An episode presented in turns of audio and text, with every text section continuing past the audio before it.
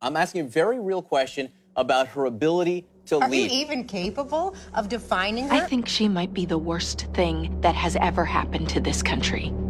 This slate of yours, it will set us back a generation. They will completely. Support me and what I stand for. And what is that?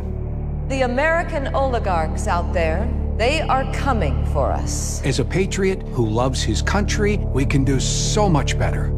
They are trying to strip me of my constitutional power as your commander in chief. You are daring them. You've turned it into a spectacle, and now they will not stop.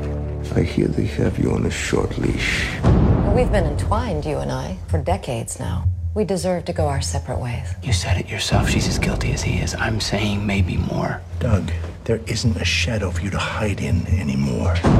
You know, I slept with him once. Your husband. You have enemies and they underestimate you. You know, Francis warned me about you. I'm not going to be told what to do anymore, Doug. Not by you or any man, ever again. Guess which kind of people I'm done suffering. Every punishment that history will surely visit upon Claire Underwood will be exactly what she deserves. Violence is a funny thing.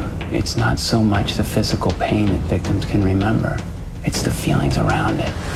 The fear. Each one of us has to defend our destiny. The first female president of the United States is not going to keep her mouth shut. In the blink of an eye, at the last trumpet, Depth is overrated. the dead will be raised incorruptible, and we shall be changed.